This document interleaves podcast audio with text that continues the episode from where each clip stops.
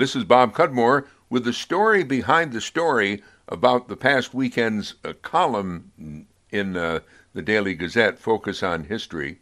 The headline on the column Fort Johnson man fatally shot at supper time. William H. Marshall, Jr., 27, was shot twice in the head at supper time on Wednesday, March 12, 1919, at his home in Fort Johnson. The fatal shots came from a revolver apparently held by Nellie Bostwick Derry, a woman in her 30s who had been living with Marshall for two years. He was separated from his wife and children who were living in Oneida County. Nellie Bostwick, born in Perth, was the daughter of Robert and Ada Bostwick.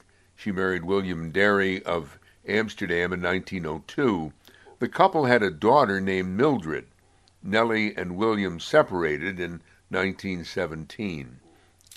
Almost immediately after the shots were fired in the incident in 1919, Nellie Bostwick Derry phoned William Marshall Sr., the victim's father, saying, Come over right away. Something awful has happened.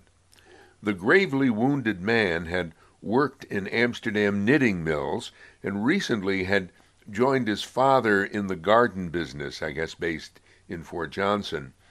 When the father arrived, he found his son still alive, sitting in a chair, bleeding profusely. The father called a doctor, Richard Canna, and police. Bostwick Derry was hysterical and was tranquilized with a shot the doctor gave her from a hypodermic syringe. She was taken to Amsterdam City Hospital. Her lover, who never regained consciousness, was taken to St. Mary's Hospital. He was pronounced dead 15 minutes after being admitted. The Fort Johnson shooting was front page news the following day in the Amsterdam Recorder. Other front page stories uh, one worried that although World War I was over, civilization was facing chaos from Russia's Bolshevik Revolution. More men were arriving home from the Great War. The Fort Johnson case went to trial in July. District Attorney Newton Herrick argued that Marshall's death was a homicide, with the motive being that Bostwick Derry had become jealous of attentions that Marshall was giving to another woman. The defendant stated that if Marshall was unfaithful to her, she did not know it. Her version of the reason for the fatal incident was that she and Marshall had been annoyed by rats on an ash pile in the backyard. She took Marshall's revolver from its hiding place in the house or wherever they stored it in the house to Marshall uh, in the room where he was sitting so that he, Marshall, would either shoot a rat she had just seen or show her how to shoot the weapon. She carried the gun in her right hand, had a comb in the other hand, as she wanted to comb Marshall's unkempt hair. In her effort to give him the gun, she said, she accidentally discharged the weapon, not once, but twice. Defense attorney A. Howard Birch said that Marshall was, quote, a big, good natured fellow, rough in his manners, rough in his play. He and Bostwick Derry were frequent attendees at the vaudeville and burlesque shows in Amsterdam. The lawyer said they were always together and always happy up to the time of the accident. The trial at County Court in Fonda resulted in a deadlocked jury. Five jurors were for conviction on second degree murder. One was for manslaughter. Six were for acquittal. In a second trial in April 1920, there was difficulty getting enough jurors, as many men did not want to serve on a jury deciding the fate of a female murder defendant. Women were not common on juries until the second half of the 20th century. In the second trial, Bostwick Derry was found not guilty. She made a scene after the verdict in her impassioned expressions of thanks to the jurors who hurriedly left the courthouse. After her acquittal, Nellie Bostwick Derry worked as a dressmaker, and she married a Mohawk carpet mill employee, Wallace Smalley. The Smalleys lived quietly on Devendorf Street in Amsterdam, I believe off Clizbe Avenue. She died in 1958 and was buried at Hegeman Cemetery. So that's the story uh, that we had in the uh, newspaper over the, the weekend about a fatal shooting in Fort Johnson in 1919. I received uh, one follow up uh, email about that from uh, colleague uh, Dave Northrup, also an author who's written works of fiction. And Dave writes, What a, a great story, a good starter for a piece of fiction now that we've got you all together here, I wanted to bring up some of the uh, reaction which I've had to the story uh, last week about the Daiquiris rock and roll band led by Norb Scherbunt and uh, featuring uh, Sal Perillo and also Ed uh, uh, Emmerich and another man named Bob, who's Bob Albright. they, the Daiquiris a rock and roll cover band, if you will, of the early and mid 60s. Uh, it happened to be the era that I was in school. I knew one of the members of the band, uh, Sal Perillo, uh, and uh, I, used, I have seen them or did see them when they used to play, among other places. They played at Russo's uh, Tavern on West Main Street in Amsterdam, and Russo's is still there.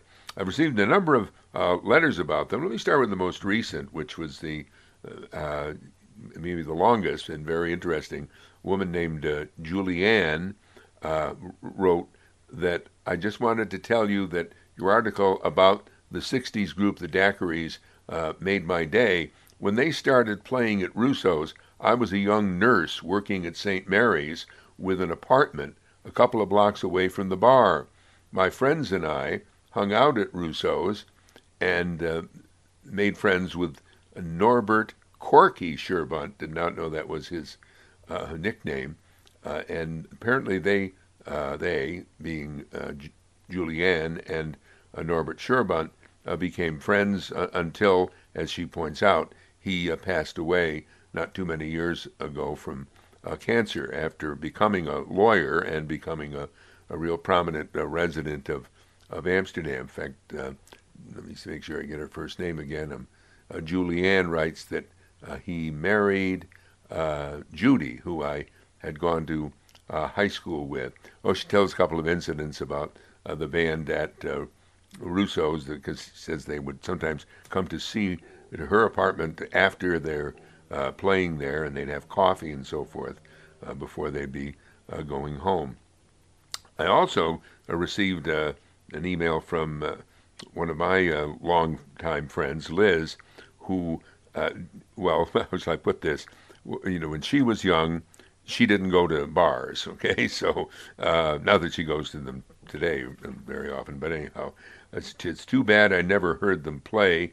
Would have loved to hear Sal on the sax because she knew Sal Perillo, who was in the band, and he played the uh, the saxophone. She said uh, Sal Perillo was in a couple of her homerooms when she was in junior high. And then I had a, an email from Bob Believe. Haven't heard from Bob in a while.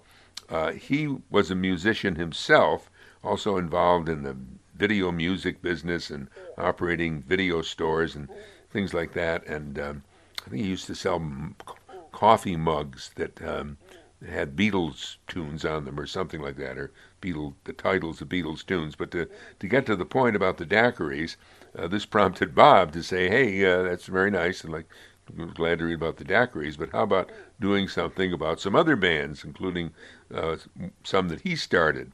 Uh, he said that um, Bruce Gardner, Tom Spakovsky, and he, Bob Believe, each started. They're all from Amsterdam, and they each started rock and roll bands that were popular in the uh, capital region. Uh, let me see here. Tom Spakovsky oh dear, I've lost what whose band was what. Um, but anyway, they each started their bands. I think Bob had a band called the Dynamics, and Bruce started a number of bands, and uh, I can't seem to find. Oh yeah, here's Tom Spakovsky's band, I believe, the Dynamics. Also, all three of them uh, eventually formed a band, uh, and uh, did very well in the Capital District, and I, I think I'd messed up the the band names, and I'm sorry for that. But uh, it's I would say likely, or maybe well, not certain, but likely. Let's say that I, I hope to get an article together about more of these bands. So that's the latest a story behind the story about my columns in Focus on History.